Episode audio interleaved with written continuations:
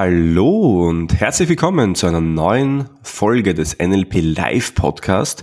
Heute mit dem spannenden Thema, kann man mit NLP Lügen erkennen und was hat es mit diesen Augenbewegungen auf sich?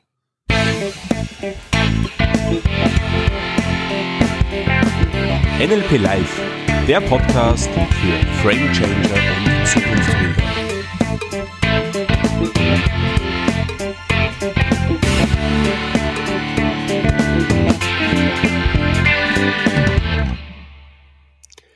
Und mit mir hier heute, und es hat etwas gedauert, ihn wieder hinters Mikro zu bringen, Jonas Jankus.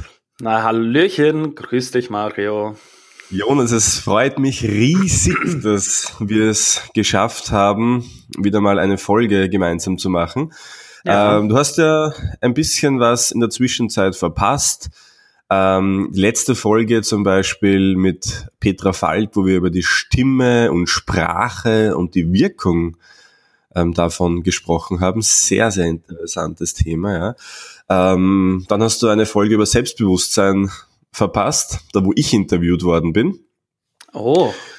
Ja, wem? also, also recht spannend von Jana Misar, die ähm, eine Online-Unternehmerin, die Online-Kongresse macht rund um Themen Persönlichkeit, Erfolg und so weiter. Ja. Cool. Also war ein recht spannendes Interview. Und ja, und heute mit Folge Nummer 8, wo es darum geht, Lügen zu erkennen. Und da bist du ja quasi als Psychologe ein Experte, möchte man mhm. meinen. Wie sieht's denn aus? Äh, also ich würde eher sagen, dass ich das aus der Praxis im Personalmanagement kenne. Und mhm. zum Beispiel ein Bewerbungsgespräch kann sich damit beschäftigen, Lügen zu erkennen. Oder man sollte, ich sollte zumindest, wenn ich meinen Job gut mache, merken, wenn mir einer einen Bären aufbinden möchte. Ja, das, da, das, da liegt aber, da liegt aber, glaube ich, ein Unterschied auch drinnen zwischen Lügen erkennen und erkennen, wenn jemand dir einen Bären aufbindet. Ja, ist ja vielleicht eine Definitionssache. Also weiß ich nicht, vielleicht müssen wir uns da jetzt mal kurz einigen.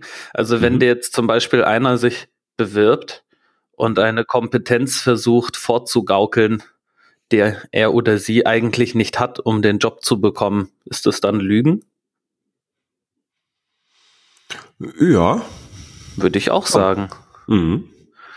Und das kann man durchaus erkennen.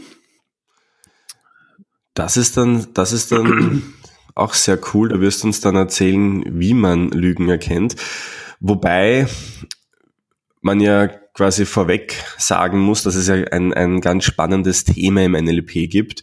Ich glaube, jeder, der sich so reinliest, stolpert früher oder später mal mhm. über, über ein Thema, das sehr, sehr lange und teilweise immer noch quasi suggeriert, dass man mit diesem Modell Lügen erkennen kann.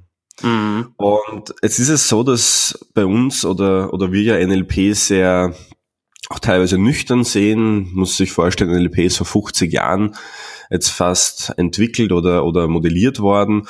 Und natürlich gibt es da sehr viele geniale Sachen und ich würde auch sagen, die meisten, meisten Dinge sind immer noch sehr relevant. Und ich glaube, man muss auch sagen, dass manche Sachen einfach überholt sind und vielleicht mittlerweile schon widerlegt. Das stimmt. Also besonders die äh, sogenannten Augenzugangshinweise, also die Idee, dass sich im, in der Richtung, in die jemand schaut, während er oder sie etwas tut, ein Hinweis darüber verbirgt, ob die Person gerade was erfindet oder sich erinnert. Ähm, genau. Das wird das auch, ist auch das, genau, das ist auch das ganz bekannte, bekannte Bild. Wenn man, glaube ich, NLP und, und Bildersuche eingibt, findet man das gleich mal. Ja, und das ist, ich glaube, das ist auch mit das Einzige, was überhaupt spezifisch vor dem Hintergrund NLP zu testen wissenschaftlich untersucht wurde. Das auch schon in den 80ern. Und das ist auch immer das, wenn ich Kritiken über NLP lese von Leuten, die es selber nie gemacht haben, die aber gerne, ähm, die sich profilieren wollen, indem sie so low-hanging fruit nehmen, um was zu kritisieren, dann geht es da meistens auch um die Augenzugangshinweise. Ähm, und das ist, ja, ich ähm, brauche das Modell nicht, ähm, um NLP zu mögen. Und es ist, finde ich, immer ein bisschen ulkig, wie die Leute äh, dann das ganze NLP nehmen für einen Inhalt, der vielleicht in einem durchschnittlichen NLP-Seminar zwei Stunden von mehreren Tagen in Anspruch nimmt. Wenn überhaupt, also wir haben sie ja. mittlerweile großteils sogar rausgenommen, eben weil es wissenschaftlich widerlegt ist, wie du gesagt hast. Ähm, vielleicht nur kurz zur Erklärung, was ist das oder worum geht es bei dem Modell, für die das nicht kennen. Ähm, Bendler und Grinder haben damals herausgefunden, dass Menschen, wenn sie kommunizieren oder generell Informationen abrufen, in verschiedene Richtungen schauen. Und natürlich ist das ein sehr interessantes Thema, wenn ich etwas bemerke, was vorher vielleicht noch niemand bemerkt hat, mir das genauer anzusehen.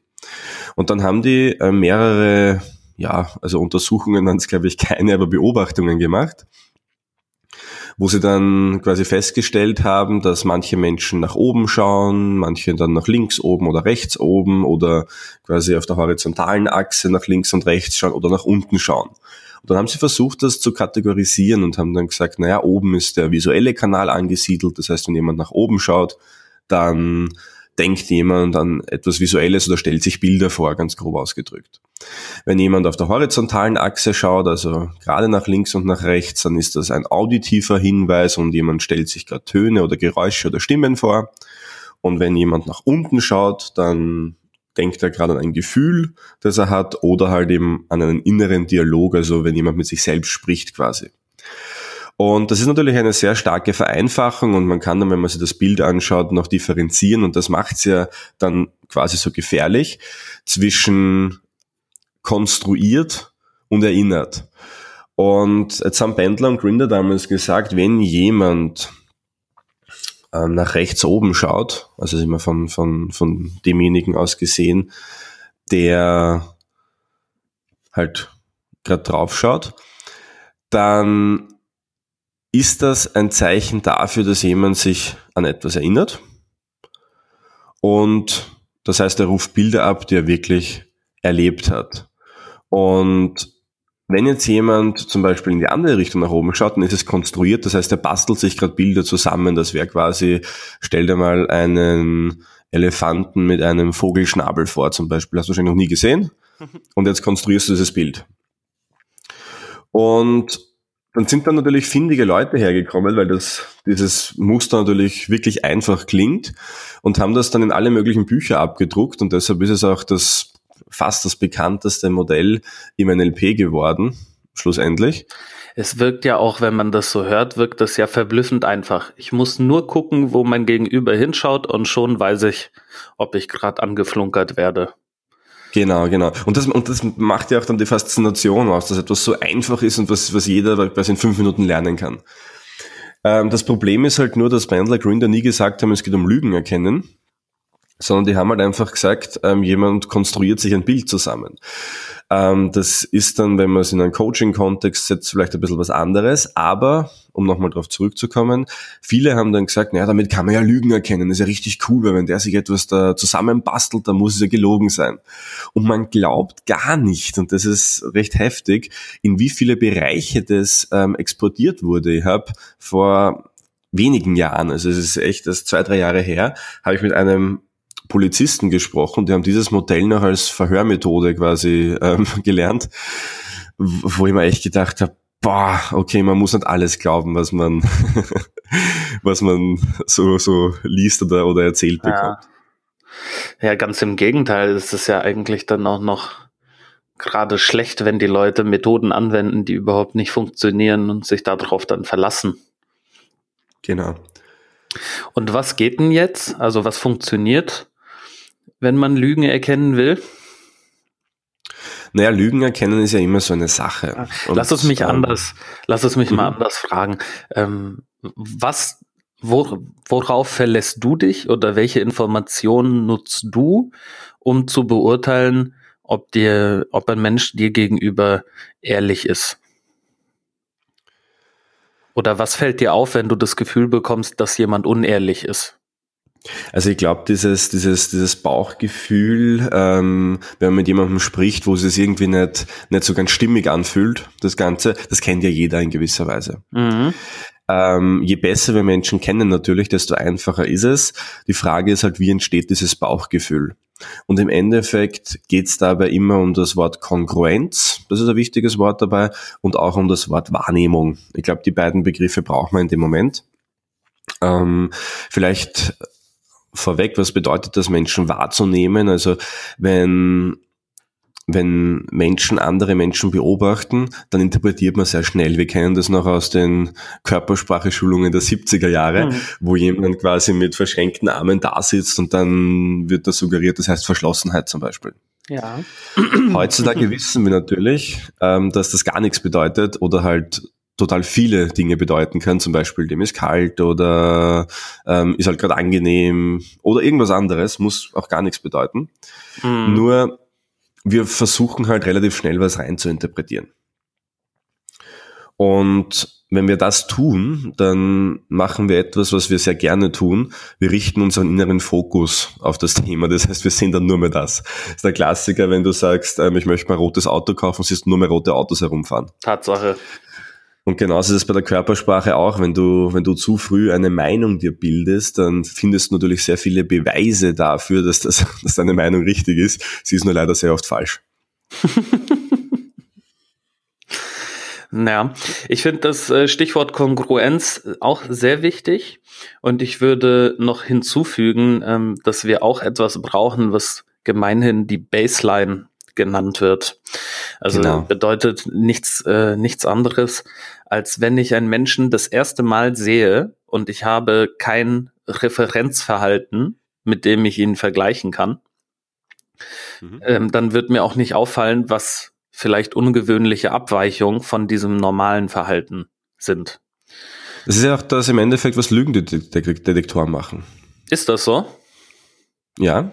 Ich habe da überhaupt keine Ahnung. Also ich dachte, die messen ähm, so die Hautleitfähigkeit und den Puls. Na klar, aber die, so. aber die holen sich auch mal die Baseline. Also ich glaube, so, das ist als, ja, Metapher, ja. als Metapher recht gut. Ja, das ähm, die, stimmt.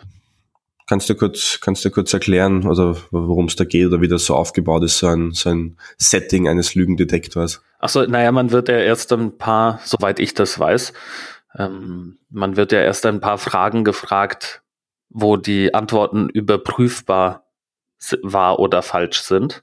Also so äh, heißen Sie Mario Grabner, wohnen Sie in Österreich, äh, solche Sachen. Ähm, oder so unverfängliche Dinge genau. halt, einfach Smalltalk vielleicht auch. Genau, also so kleine, kleine Sachen und dann irgendwann wird man dann aber auch ähm, Dinge gefragt, wo die Antworten nicht mehr überprüfbar sind. Und dann ähm, schaut man, ob es halt abweicht von der Baseline. Und auch da, äh, jetzt habe ich es ja immer schon erzählt, diese Tests, ähm, die messen ja die Hautleitfähigkeit und das ist eigentlich nur ein Indikator für Aufregung und Stress, weil wenn, genau. wenn wir aufgeregt sind, dann haben wir kleine Schweißperlen auf der Haut und dann wird die leitfähiger. Äh, und da kann man jetzt auch schon als findige Zuhörerin oder Zuhörer merken, wenn die Leute einfach nur aufgeregt sind, weil ihnen schwierige Fragen unter Druck gestellt werden, dann wird das auch mehr. Und dann geht das schon los mit dem Genau, ein zweiter Indikator könnte zum Beispiel der, der, der Puls sein, wenn der sich erhöht zum Beispiel. Es gibt da unterschiedliche Versuche, das physisch irgendwie messbar ja. zu machen. Pupillenweitung kann man auch benutzen. Genau, ja, genau. Das Problem, was wir halt haben, ist dabei immer, dass wir nie wissen, was im Menschen selbst vorgeht. Also äh, es kann ja sein, dass eine Frage quasi mh, hm, was haben Sie vor zwei Wochen am Dienstagabend gemacht und da hast du dann zufällig einen Streit mit einer Freundin gehabt und ja. du erinnerst dich dran, wird dich das auch aufregen und wenn man dann halt fälschlicherweise interpretiert, hey, der lügt jetzt gerade, dann ist man halt auch sehr oft auf einer falschen Spur. Das heißt, auch diese Lügen, Lügendetektoren sind natürlich nicht der Weisheitsletzter Schluss, aber sie nutzen halt das Modell der Baseline, das wir dann eben auch in der Kommunikation brauchen, um Menschen besser zu verstehen. Ja. Das auf jeden Fall. Genau. Und das äh, im normalen Gespräch, also das einmal, das vielleicht als ganz einfaches Beispiel, ähm, wer seine, sein Gegenüber schon lange kennt ob das ein Partner, eine Partnerin ist oder alte Freunde oder Verwandte, ähm, da merkt man das meistens ganz natürlich, dass wir sofort ein Gefühl haben, wenn irgendwas anders ist, wenn jemand uns was nicht erzählt oder ähm, sich nicht, nicht wohlfühlt und einfach nicht sagen mag, was ist. Oder so, da, bei den Leuten, die wir gut kennen, wo wir ganz, ganz viele Datenpunkte schon haben, sozusagen, da merken wir das dann auch sofort. Und bei fremden Leuten fällt uns das schwerer. Genau. Und ähm, stellt sich die Frage natürlich, ähm, worauf sollte man da achten oder worauf kann man achten mhm. in der Kommunikation? Ähm, ja, da gibt's, glaube ich, eine Menge Sachen. Ähm, Wortwahl ist, glaube ich, eine, eine Sache, die äh, sich gut verändern kann oder die gut merkbar sich verändert, wenn sie es tut. Und natürlich auch Körperhaltung, Gestik, Mimik sind auch Dinge, die sich ändern können. Nur wir müssen eben mitkriegen, dass sie sich ändern. Und dann noch diese Sprachrhythmus. Also eigentlich alle Signale, die der Gegenüber an mich sendet, können oder können auch nicht bedeutsam sein. Und die Kunst ist, eher sich in eine Situation zu bringen. Also diese Idee, ich schaue dir ins Gesicht und dann weiß ich direkt, ob du lügst, ähm, das ist, glaube ich, nicht praktikabel. Was aber durchaus geht, ist, ich stelle viele Fragen, ich habe lange Gespräche und auch mehrere mit jemandem und dann bekomme ich irgendwann ein Gefühl dafür, wo es hakt oder nicht. Ähm, die meisten Leute, wenn sie es wirklich wollen, können das mühelos schaffen, jemanden für eine halbe Stunde oder eine Stunde an der Nase herumzuführen. Ähm, und wenn man aber drei Stunden miteinander redet, äh, geht das nicht mehr. Genau. Also klassischerweise, was ja viele kennen, ist dieses, ähm, wenn man vor Menschen steht und präsentieren muss. Mhm. Und das haben halt die meisten Menschen, die dieses ähm vor Gruppen haben, nicht, wenn sie jetzt in einem Zweiergespräch zum Beispiel sind. Ja. Also weil du gesagt hast, worauf achtet man auch auf Füllworte zum Beispiel. Also manche Menschen, wenn sie ein bisschen nervös oder gestresst sind, benutzen sehr viele Füllworte. Ist aber nur ein Indikator, den halt jeder kennt. Nur, was würde ich tendenziell einfach machen, wenn ich Menschen kennenlerne? Ich würde mir einfach mal wertfrei anschauen, wie spricht die Person, wie verhält sich die Person? Spricht sie eher langsam, spricht sie eher schnell? Eher laut, eher leise? Was sind so die, die Hauptwörter, die die Person benutzt? Und wenn man dann zum Beispiel erkennt, da verändert sich gerade was, die Person spricht jetzt plötzlich schneller oder lauter mhm. oder nutzt andere Worte, dann könnte man einen klaren Hinweis darauf haben, es hat sich was verändert. Ja. ich weiß nur leider immer noch nicht, ähm, was sich genau verändert hat und deshalb braucht es ja diese, diese lange Kalibrierungsphase auch ja. an dem Punkt.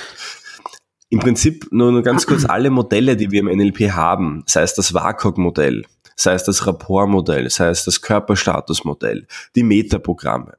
Also so ziemlich alles, was, was wir im NLP als auch Metakommunikation kennenlernen, dient dazu, solche Veränderungen festzustellen.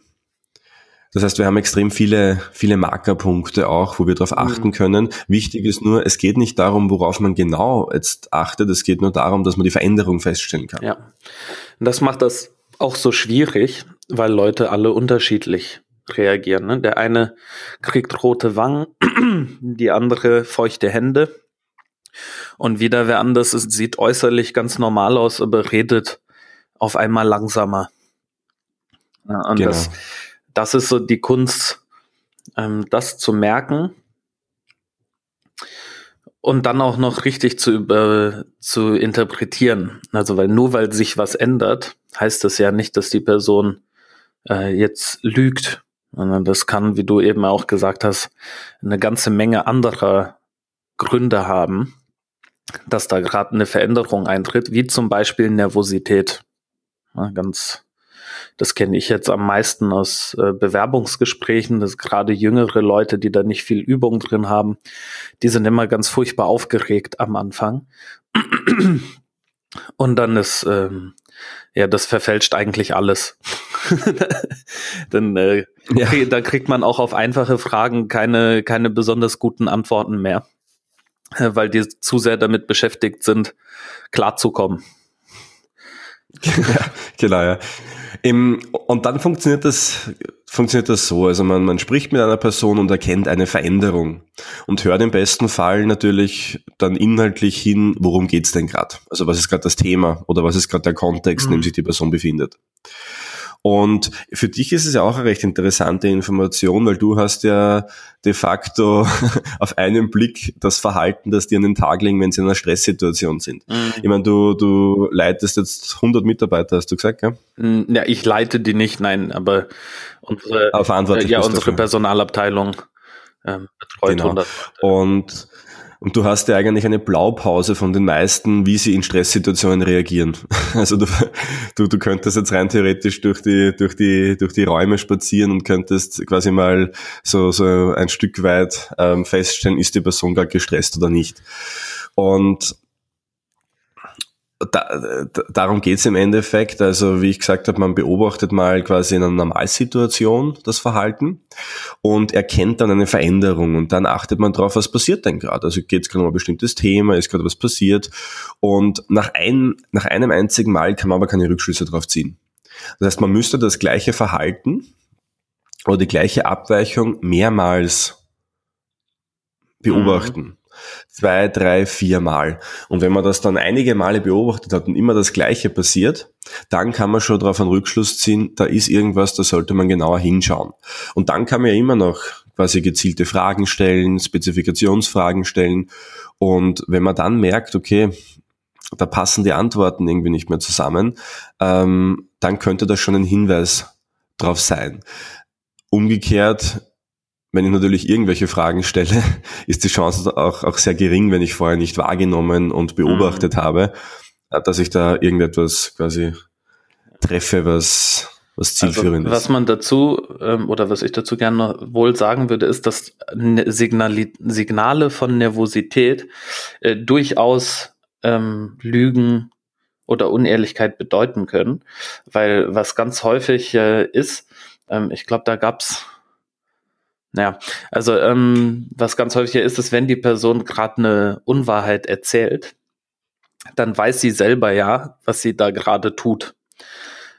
Und das alleine reicht meistens, um die Leute gehörig unter Stress zu setzen.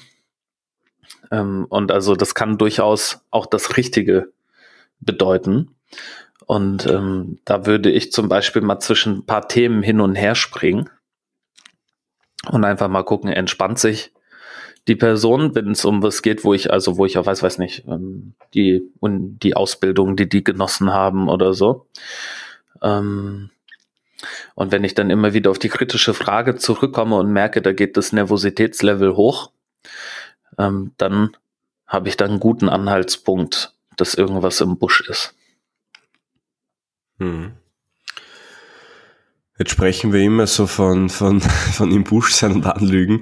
Ähm, ich habe mal ein Buch gelesen von so einem ehemaligen FBI-Agenten. Mhm.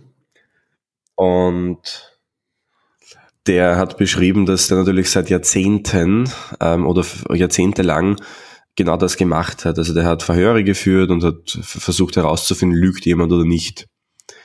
Und er hat dann so ganz interessant geschrieben, was so seine Quote ist, die er da hat. Mhm. Und weißt du, was die Quote war ungefähr? Von einem FBI-Agenten, der das jahrzehntelang macht? Ähm, ich würde, also ich würde denken, wenn er 50-50 schafft, ist er gut. Ja, 50-50 wäre raten. Äh, nee, äh, das, ich glaube tatsächlich, dass viele Leute ja. schlechter als raten sind, wenn sie versuchen, das absichtlich zu machen.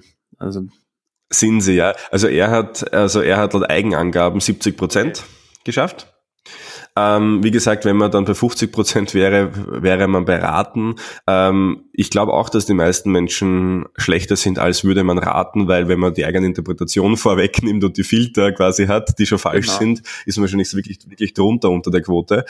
Ähm, was ich damit sagen möchte, ist nur, Lügen erkennen ist für einen Laien oder wenn du jetzt diesen Podcast hörst ähm, oder dich vielleicht kurze Zeit mit diesen Themen beschäftigst, quasi unmöglich. Also wenn du den Menschen neu kennenlernst. Ich würde auch, also geht es jetzt wirklich um. Ähm, ja. Ich würde auch sagen, also wo ich glaube, die die zuverlässigste Methode ist wirklich auch zu lernen, auf seine Intuition zu hören, weil die, das ist so viel Information, die man da verarbeiten muss, wenn wir, wenn wir uns einen Menschen anschauen, ne, wenn wir mit dem im Gespräch sind, das ist, un, das ist unglaublich viele Gigabyte pro Sekunde, die wir da verarbeiten an Daten.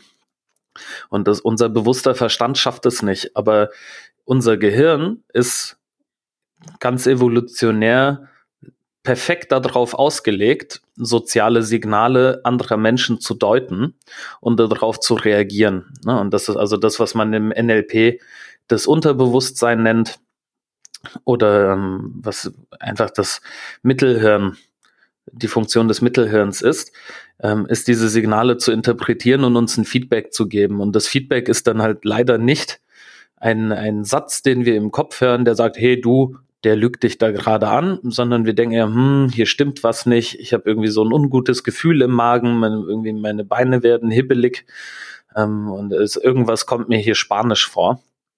Und das hat, glaube ich, ähm, eine viel höhere Trefferquote, als wenn wir ohne Übung und ohne Baseline versuchen, ähm, das bewusst zu erraten, ähm, ob wir da gerade angeflunkert werden oder nicht. Das denke ich auch, zumal wer unser Verstand uns ja wirklich auch oft in die Irre führt. Und wie eh schon gesagt, also wenn man Menschen neu kennenlernt, innerhalb der ersten Minuten oder, oder halben Stunde, Stunde sowas festzustellen, ist irrsinnig schwer und da könnte man theoretisch auch raten. Wo ich aber immer sage, es macht doch Sinn, ist, wenn man Menschen länger kennt, also klassischerweise den Arbeitskollegen, die Arbeitskollegin, den die Partner oder Partnerin. Ähm, und da zum Beispiel auch ein Punkt, da geht es ja dann nicht mehr ums Lügen erkennen. Also der Lügen erkennen, ähm, das Thema ist immer der Aufhänger dafür. Das finden alle so toll und spannend, weil das wird bedeuten, Menschen zu durchschauen. Und Menschen durchschauen funktioniert auch, wenn man sich lange damit beschäftigt. Also ich mache das jetzt seit 13 Jahren, das ganze NLP und Psychologie-Thema. Jonas, du nicht, du nicht weniger lang, mm. glaube ich. Oder zehn, zehn Jahre ja. oder so.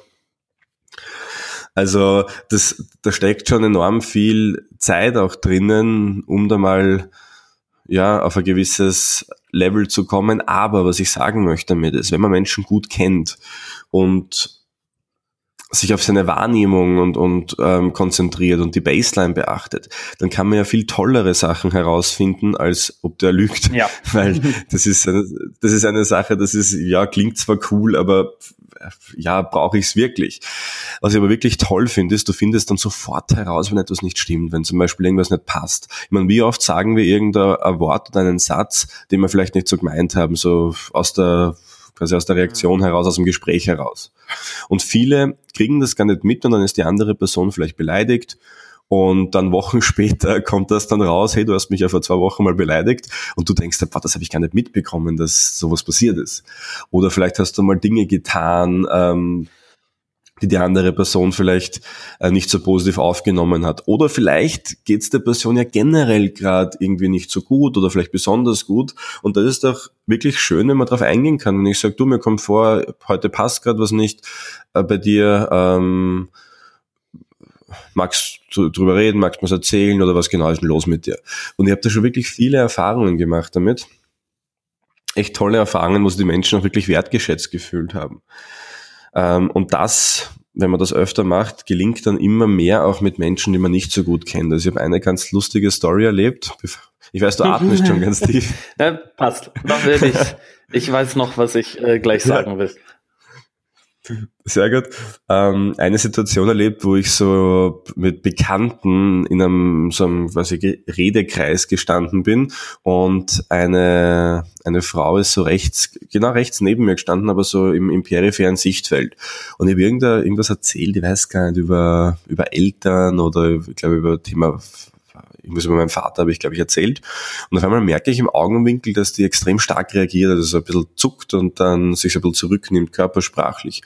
Und haben mir gedacht, das ist eigentlich interessant, eine recht, recht heftige, recht heftige Abweichung der Baseline und bin dann nachher hingegangen zu und habe gesagt, du, habe irgendwas Falsches jetzt gesagt, oder irgendwas, was dich vielleicht so irgendwie beleidigt hat. Sagt sie so, nein, gar nicht, aber mein Vater hat mal ihre Geschichte erzählt, dass das halt für sie ein sehr emotionales Thema ist. Und das war schon recht spannend, das hätte ich normalerweise nicht erkannt und wir haben dann ein echt nettes Gespräch auch geführt. Und das wäre mir so entgangen, diese Information. Also ja. man kann schon sehr viel herausfinden. Mario? Ja? Ah, warst du kurz weg auf meiner Seite der Leitung, fürchte ich. das kann sein. Ja.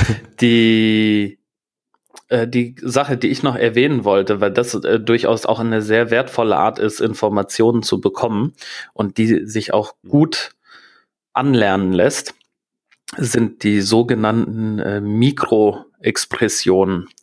Also das sind ganz kurze Gefühlsausdrücke im Gesicht eines Menschen, die meistens eine halbe Sekunde oder kürzer zu sehen sind. Ne, also das ist äh, sowas wie dein Traumauto fährt an dir vorbei und dann hast du ganz kurz ein, ein Lächeln im Gesicht und dann ist auch schon wieder vorbei. Und äh, das kann man sich tatsächlich aneignen, indem man zum Beispiel sich die Bücher von Paul Ekman kauft. Ähm, da gibt's bestimmt auch Online-Kurse. Ich glaube, in Deutschland heißt es Mimikresonanz inzwischen und ist auch recht beliebt. Und da gibt's nämlich mhm. die, ähm, die Grundemotionen, die bei fast allen Menschen gleich sind. Da gibt's nur ganz kleine Abweichungen, nämlich Freude, Ekel, Ärger, Furcht, Verachtung und Überraschung. Die kann man sozusagen bei jedem Menschen ansehen. Da gibt's noch mehr. Die sind dann aber nicht mehr universell, sondern ähm, kulturell geprägt. Und was äh, also möglich ist, ähm, wenn wir immer wieder darauf achten, also uns erstmal angucken, wie die aussehen, das kann man mit einer leichten Google-Suche schaffen. Und wenn wir uns dann angewöhnen, immer genau darauf zu achten, was die Leute mit ihrem Gesicht tun im Gespräch, dann kriegen wir irgendwann auch diese emotionalen Signale mit. Und dann wissen wir zum Beispiel so, oh, das, was ich gerade erzählt habe, findet der Mensch da mir gegenüber ganz schön toll oder auch nicht. Und das kann je nach Situation, kann ich dann sagen, du, ich habe gerade das Gefühl, ähm, dass das hier dich besonders interessiert. Stimmt das? Und kann so in Gespräch einsteigen ähm, über Dinge, die einem vielleicht vorher nicht aufgefallen wären. Das ist eine sehr schöne, eine sehr schöne Schablone oder sehr schönes Format, um sowas zu tun. Ist auch deshalb sehr beliebt. Mhm. Also ähm, und auch das kann man trainieren, weil diese Mikroexpressionen ja nur sehr kurz auftreten. Das nimmt man am Anfang gar nicht so wahr. Und je mehr man das trainiert, desto eher nimmt man das dann wahr und kann das dann auch erkennen. Und das ist halt im Endeffekt so, wie es halt, wie es halt überall ist. Am Anfang hat man vielleicht nicht so wirklich die Ahnung, worauf soll ich jetzt achten und ja, ähm, sich auch zurechtzufinden da in dem Thema. Ähm, ich persönlich habe sehr viel durchs NLP gelernt. Also im NLP geht es ja sehr, sehr stark darum, Menschen mhm. wahrzunehmen und zu verstehen, was geht in der Person vor. Ist ja auch nicht umsonst für mich persönlich eines der besten Coaching-Modelle, die es gibt. Und ich glaube, wenn man das fundiert lernen möchte, ähm, ist NLP schon ein sehr guter Ansatz. Also ich habe jetzt da ähm, aus der Psychologie, aus der Psychotherapie, ja überall quasi diverse Ausbildungen gemacht und auch ähm, sehr fundierte Sachen gemacht. Und NLP bietet eigentlich einen sehr, einen sehr schönen und einfachen Zugang, um das, um das zu lernen. Ja. Aber es geht eben nicht über Nacht. Im Endeffekt, ne? also das, das sind genau, unseriöse genau, genau. Versprechen. Genau, und es ist halt, und es ist halt einfach schön zu sehen, dass das genau ein Thema ist, was ein lebenslanger Prozess ist. Also, obwohl ich seit 13 Jahren mache, gibt's immer wieder neue Sachen, die mir auffallen. Und ich glaube, jeder, der das, der das macht, ist einfach so schön, wenn man sich immer weiterentwickeln kann. Also mit diesem Thema, also Kommunikation, Menschen besser verstehen, besser auf Menschen eingehen, da ist man einfach nie fertig. Und das ist für mich auch so, so dieser, dieser schöne Punkt dabei und vielleicht, vielleicht auch der Abschluss dieser Folge. Ähm, wenn du es natürlich lernen magst, du weißt es ja bereits, auf mynlp.at findest du ähm, unsere Ausbildungsangebote.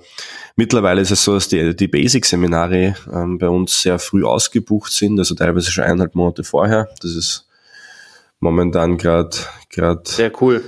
Spannend, wie dieses Thema gerade so, so, so Anklang findet. Und ja, also schau einfach mal rein. Und worüber wir uns auch sehr freuen würden, ist natürlich eine Rezession. Du findest diesen Podcast auf iTunes, du findest ihn auf Spotify, du findest ihn auf unserer Website meinlp.at slash podcast und überall dort kannst du uns natürlich deine Rezessionen geben und wenn es Feedback gibt oder Themenwünsche, auch ganz wichtig, einfach an info at mynlp.at uns ein E-Mail schreiben und dann werden wir dein Thema vielleicht schon in der nächsten Folge dann behandeln. Okay. Lieber Jonas, Mario.